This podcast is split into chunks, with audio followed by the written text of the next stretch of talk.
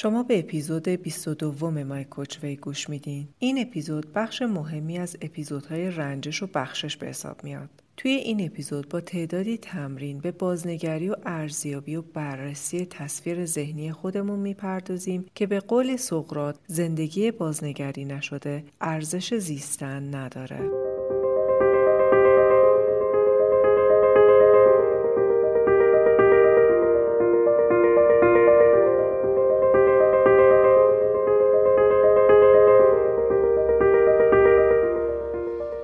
درود و سلام. به پادکست مای کوچ وی خوش اومدین. من شیلا رزاق کریمی میزبان شما در این پادکست هستم. حرفه من مربیگری یا به اصطلاح کوچینگ در زمینه توسعه و تعالی فردیه و دکترای کسب و کار با تخصص رهبری دارم. هدف از این پادکست روشن کردن مسائلیه که معمولا هممون توی زندگی باهاشون دست و پنجه نرم می‌کنیم. و یاد دادن روش خودمربیگری. خیلی خوشحالم که توی این راه با هم همراه میشیم. خب بریم سراغ اپیزود 22 تصویر ذهنی از خود.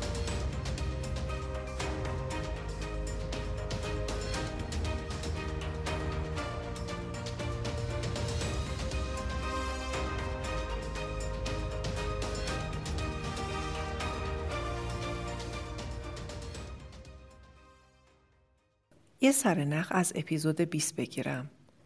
آخر اپیزود رنجش و بخشش اشاره شد که تصویری که ما از خودمون داریم وقتی با واقعیت ما فاصله داشته باشه هر چقدر فاصلش با واقعیت بیشتر باشه میزان شکنندگی و رنجش از حرف اطرافیانمون شدیدتر میشه و در نتیجه واکنش متقابل ما هم نسبت به ضربه ای که خوردیم شدیدتر میشه.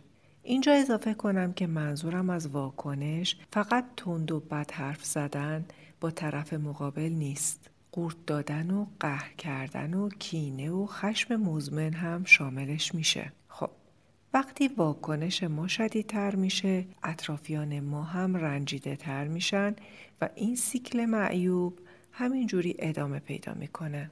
و اما این تصویر از خود دقیقا چیه؟ تصویر از خود اون نگاهیه که شما از خودتون دارید. در واقع اون ذهنیت و ایدهی که از خودتون دارین. بیاین با مثال پیش بریم. فرض کنید که مثلا من از خودم این تصویر رو داشته باشم که من اصلا دچار اشتباه و خطا نمیشم. کارم درسته.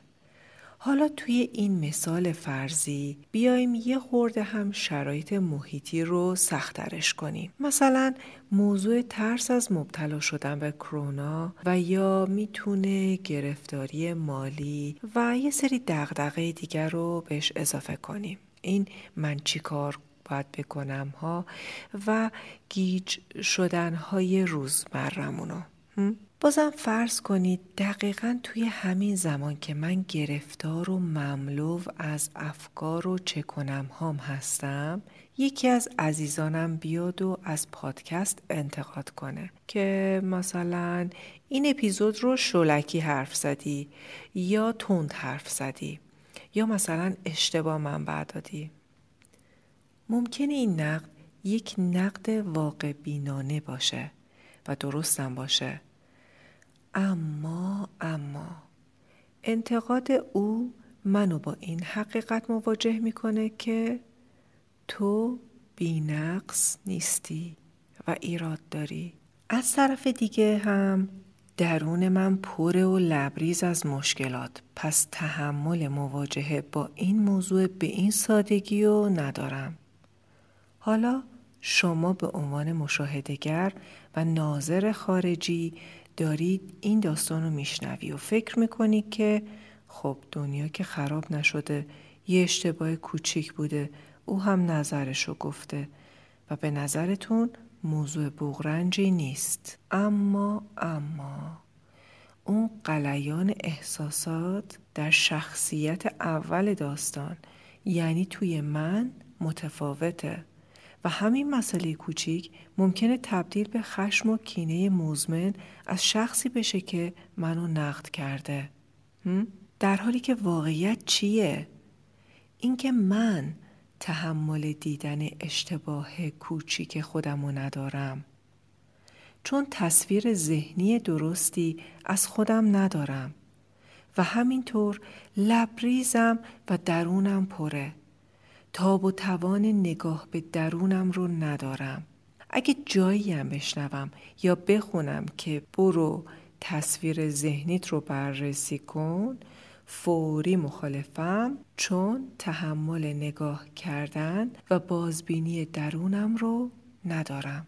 در عوض چی کار می‌کنم؟ شروع می‌کنم ایراد گرفتن از طرف مقابل. مثلا میگم که اگه تو خودت بلدی برو پادکست درست کن و یا هر نقد دیگه ای که به ذهنم میاد از اون می‌کنم. حالا شاید این انتقادات منطقی هم باشه و با واقعیت تطابق داشته باشه. اما اما اما درمان کار من نیست. درمان حال من نیست. خیشکاری من نیست. کار من چیز دیگه ایه بررسی خودم. توانمندسازی خودم راه خودم و خود مربیگری سوال از کجا بدونیم که تصویر درستی از خودمون داریم؟ اگه ضربه اون انتقاد به تصویر حقیقی برخورد کرده باشه اتفاق چندانی نمیافته. البته طبیعیه که ممکنه شخص ناراحت بشه اما می‌تونه اقدام یا اقداماتی انجام بده و قضیه همونجا تموم بشه. قضیه براش واقعا حل شده باشه. منظورم وانمود کردن به پاسخ ندادن و قورت دادن و سکوت و بزرگ منشی و اینا نیست. یعنی واقعا و حقیقتا توی ذهن خودش هم درگیر موضوع نباشه. نشخار ذهنی نکنه. قهرمان داستان کی بود؟ من بودم مثل که فعلای این جمله رو عوض کنم. پس نشخار ذهنی نکنم.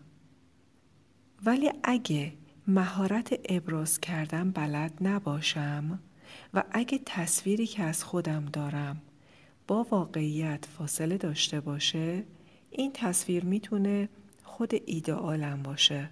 چون دیدن واقعیت خودم برام سخته و هر انتقادی منو مواجه می‌کنه با درون خودم که دوست ندارم ببینمش و ازش فراریم و بیم دارم اون زمان جوری حرف به هم بر می‌خوره که تا مدتهای مدید حتی تا سالیان سال کوچکترین انتقادی رو برای خودم درد و رنج می‌کنم و نمی‌تونم گذشت و بخششی داشته باشم و فراموش کنم. حالا در تقابل با این موضوع چیکار می‌کنم؟ شروع می‌کنم انتقاد از طرف مقابل.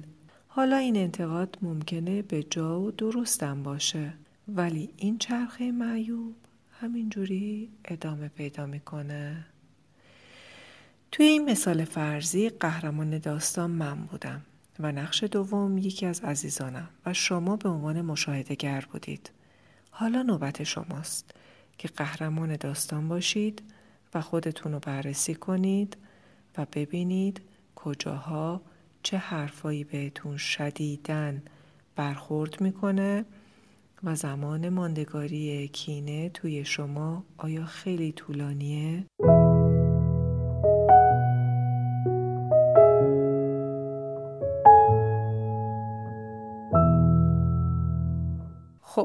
حالا گفتم که یکی از اشکالات تصویر ذهنی کاذب یا غیر واقعی از خود اینه که باعث رنجش ما میشه. حالا یه مشکل اساسی دیگرش رو هم بهش اشاره کوچیکی می‌کنم و میگذرم چون که خودش مبحث واقعا بسیطیه. خاص بودن، بزرگ بودن، بینقص بودن، نادره نادر. یکی در میلیون شاید. الان اینایی که میگم در واقع زنگ خطریه برای کسایی که میگن من کمالگرا هستم خوردم بهش خیلی شاید مینازن نتیجه این تصویر ذهنی که با واقعیت زندگی یکی نیست چیه؟ درده درد پس ما پناه می‌بریم به چی؟ به خیال بافی خیالات مثل افیون مثل مخدر میشه که شخص رو از استراپایی که در مواجهه با واقعیت داره ایمن و آزاد می‌کنه و تاکید کنم مقدار و میزان خیال بافی توی هر کسی متفاوته کم و زیاد داره و موضوعاتش هم بستگی به دقدقه های هر شخص داره به اونو برمیگرده. حالا مثلا یکی دغدغش برندشه یکی نجات دنیا براش دغدغه است یکی دغدغه همسر بینظیر داشتن رو داره هر کسی یه دغدغه‌ای داره. و خیلی بدیهیه که وقتی کسی مشغول خیال بافی میشه دیگه فرصت اینو پیدا نمی‌کنه که بخواد توانایی ها و مهارت هاش رو بالا ببره و توانایی اینو پیدا نمی‌کنه که با دنیای واقعی روبرو بشه و اقدامات لازمه رو انجام بده. مثلا در مواجهه با مشکلات زندگی مثل مشکلات روابطش با همسرش یا اطرافیانش یا ترسهاش از سلامتیش. مثلا در مواجهه با کرونا و غیره و غیره اونقدر آشفته میشه که ترجیح میده به خیال بافی پناه بیاره. به رقص و شادی افراطی یا به نیایش کردن افراطی خلاصه به افراطی بودن. یا با گروه و افرادی که حقیقت دنیا رو قبول ندارن و توی عالم خیال خودشون رسیدن به دنیاهایی رو می‌سازن که بی عیب و نقصه. خلاصه همه این حرفا یعنی خارج شدن از تعادل. این مپس خیلی گسترده است که به امید خدا تو اپیزودهای آینده بیان می‌کنم. مجدد بریم سراغ تمرین. ببینیم که مواردی که میگم رو چقدر شامل میشیم. به خودمون از یک تا ده عدد بدیم. مثلا آیا ما خیلی وقتا زمانمون رو صرف این می‌کنیم که ببینیم توی ذهنی یکی دیگه چطور هستیم؟ دقدقه این رو که چطور در نگاه دیگران جلوه می‌کنیم و داریم و این موضوع ابعاد مختلف زندگیمون رو شامل میشه؟ یادآوری کنم که داریم از یک تا ده به خودمون نمره میدیم تا ببینیم چقدر دقدقه این مسائل رو داریم. خب دیگری چطور داره ما رو می‌بینه و در موردمون فکر می‌کنه؟ وقتی محاصره یه همچین دقدقه هایی میشیم که مثلا چی بپوشم از کجا خرید کنم با کلاستر باشه خونه و زندگیمو چطور تزیین کنم و چطور نشون بدم فرزندم و کدوم مهد و مدرسه و نمی‌دونم کلاس و اینا بنویسم که خیلی با کلاستر باشه و اینا. ببینید همه این سوالا و سوالای مشابه به خودی خود اشکالی ندارن و مربوط به زیستن خوب و جنبه های خودشیفتگی سالم ما میشه. اما اما اما وقتی دقدقه میشن تکرار کنم دقدقه میشن یه آبشخور داره. اینکه حول و حوش قضاوت دیگران یا دیگری میچرخه که برامون نظرش اهمیت داره و من در دام نظر او یا اونا افتادم و می‌خوام بینقص جلوه کنم. در این صورت اصلا هدف زندگی میشه نگاه اونا یا او. پس سعی و تلاشم ساختن تصویری از خودم میشه که مورد تایید باشه و بعد درگیر شو و نمایش دادنش میشم و اونقدر این گیر و دغدغه ها زیاده که اولا فرصت برای یافتن خواسته های اصیل خودم رو پیدا نمی کنم و دوما فرصت دیدن کس دیگه رو پیدا نمی کنم و همدلی با اطرافیانم رو دیگه ندارم چون همش مشغول خودم هستم. اینکه یک تصویر کاملی داشته باشم که احتمالا فاصلهش هم با من زیاده. حالا هر چقدر این فاصله بیشتر گرفتاری من بیشتر. سوزن رو خودمونه دیگه نه؟ به کس دیگه ای که فکر نمی کردیدیم این وسط اینجوری که نبود. خب بریم سراغ تمرین بعد. تجسم کنید که جایی هستین که هیچ کسی قرار نیست شما رو ببینه و نظر بده. کسی قرار نیست حتی توی اینستاگرام شما رو ببینه. خودتونید و خودتون. دوست دارید چطوری باشید؟ چه شکلی باشید؟ فیزیک بدنتون چطور باشه؟ دوست دارید چی بخورید؟ چطور بگردید؟ این یه تمرین خوبه که بتونیم دسترسی پیدا کنیم به نظرات قلبی خودمون خواست و سلیقه خودمون.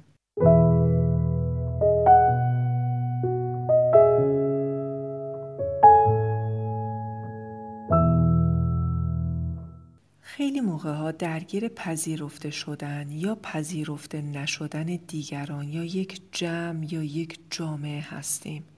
و این مانع خیلی بزرگیه برای اینکه ما بتونیم خودمون رو زندگی کنیم و اصالت داشته باشیم برای حضور خودمون.